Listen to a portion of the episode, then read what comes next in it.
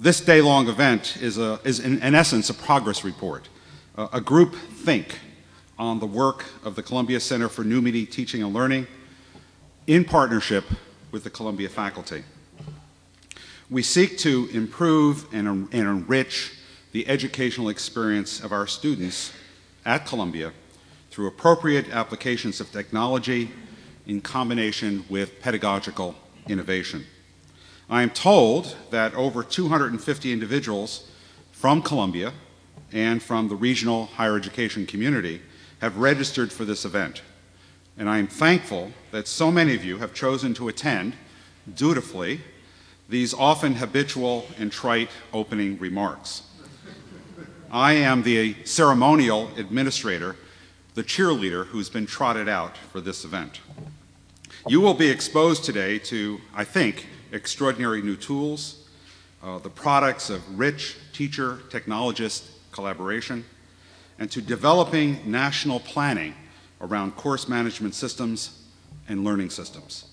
But allow me to, at the outset of this conference, suggest briefly some what I'll call meta issues, some essential imperatives that I hope we can keep in our minds as we work through the day. Universities must build the network, the essential infrastructure that we have to have across this university and across the higher education community around the world, and it must be characterized by high levels of connectivity, reliability, capacity, performance, security to allow the new applications, the robust, multimedia, interactive, and distributed activities that we are talking about today. We will not be successful in our teaching and learning innovation unless we provide ongoing attention to the network. The Academy must also participate in our efforts to manage identity and security. We're exposed daily in newspapers and television to the intensity of the threat. We must be worried about network efficiency, the maintenance of our system operations, data integrity and protection, issues of identity theft, the challenge is to protect our resources in ways that are responsive to academic cultures. And that, I think, is fundamental to our thinking about the future of our teaching and learning systems. We must enhance and organize ourselves to be prepared for disaster and to provide for continuity. This is not only business continuity and business recovery, but this means tools for redundancy, effective policies and process, clear assignment of responsibilities, and a, a rigor of our, of our uh, auditing procedures for records management. We're building capacities, we're building knowledge, we're building content that needs to be preserved. Most of our academic institutions are grossly underprepared. Universities must build the digital library. The digital library is an integral and fundamental part of the teaching and learning systems that we are developing. Quality no longer just equals content. Quality equals content plus functionality. It's not just being able to access the information, it's being able to use it and use it in new and innovative ways on new platforms and new technologies. We must preserve and archive the content. We must build archives as repositories to hold the information that our faculty and our technologists create. We need to be sure that it's persistent and it's accessible over time. We must curate it, we must secure it, and we must see ourselves as stewards who care and migrate this content and this technology forward. Clearly, we're converting a lot of analog information into digital, but we're increasingly de dealing with born digital content and tools and we are grossly underprepared to make sure that future generations of students and faculty will have access to what we are creating. We must look at these processes and tools and content that we're talking about today as ways to enhance the student experience. We know that our students want technology ubiquity. They want as much web-based service as we can provide. They want us to create technology sandboxes. They want privacy space. They want rigorous and constant support services.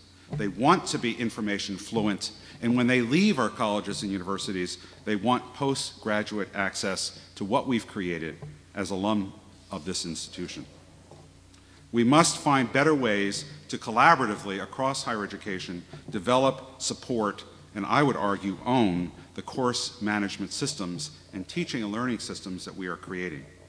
Our systems must enable content creation, storage and management of learning materials, much more sophisticated search and query techniques, distribution and access, and ability to work through what I think is one of our toughest issues, rights management. We must integrate technology and electronic resources purposefully into teaching and learning and, and plan for faculty involvement and incentives. What we do through the center must enhance the faculty experience. If we listen to our faculty, they tell us what they value. They want personal advancement and recognition. They want to make contributions to the scholarly literature.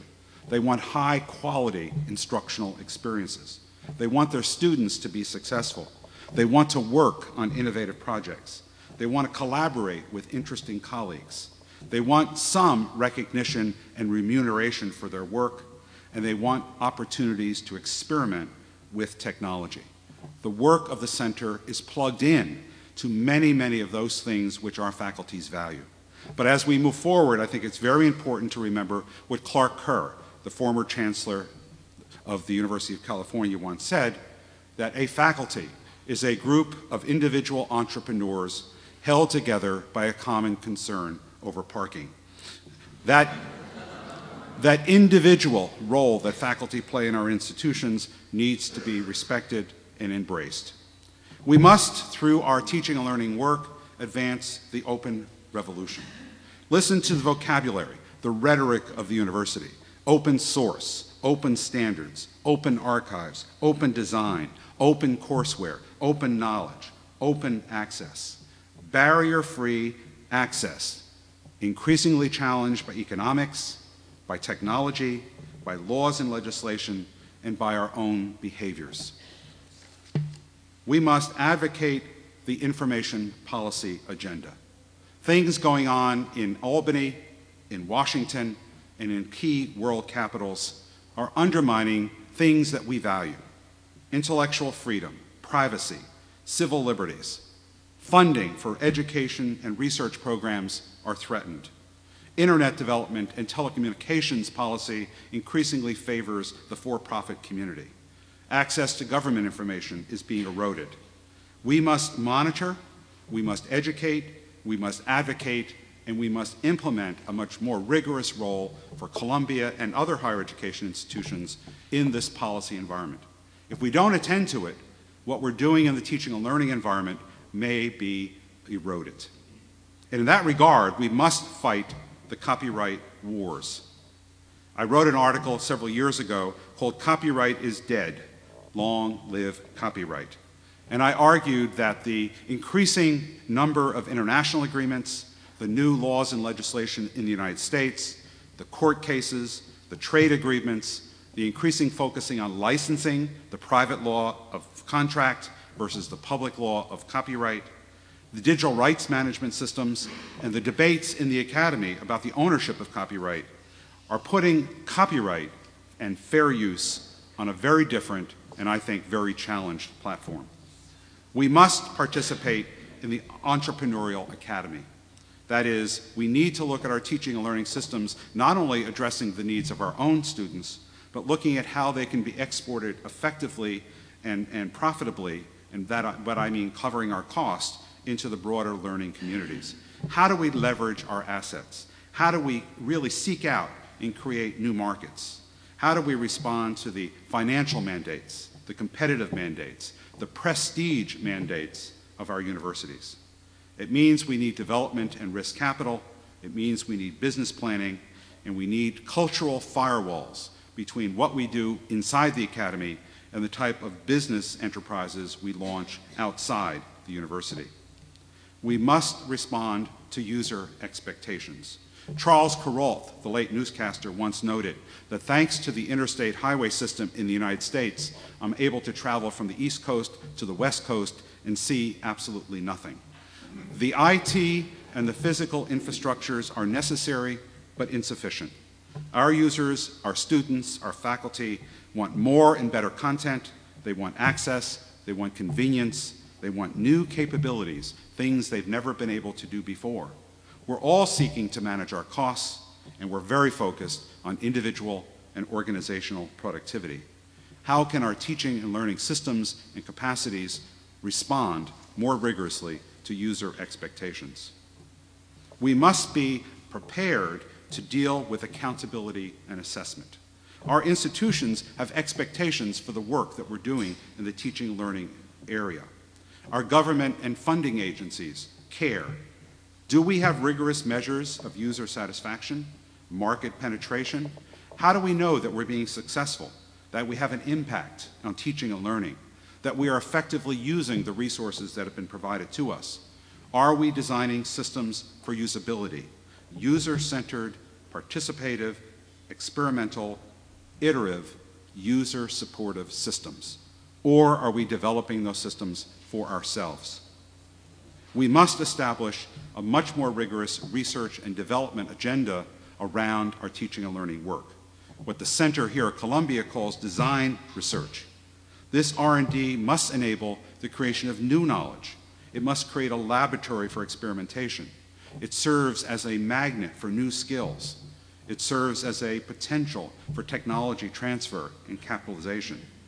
Good R&D supports decision making, it enables organizational risk-taking, and it really opens us up as Columbia for much more effective federal, foundation, and corporate investment.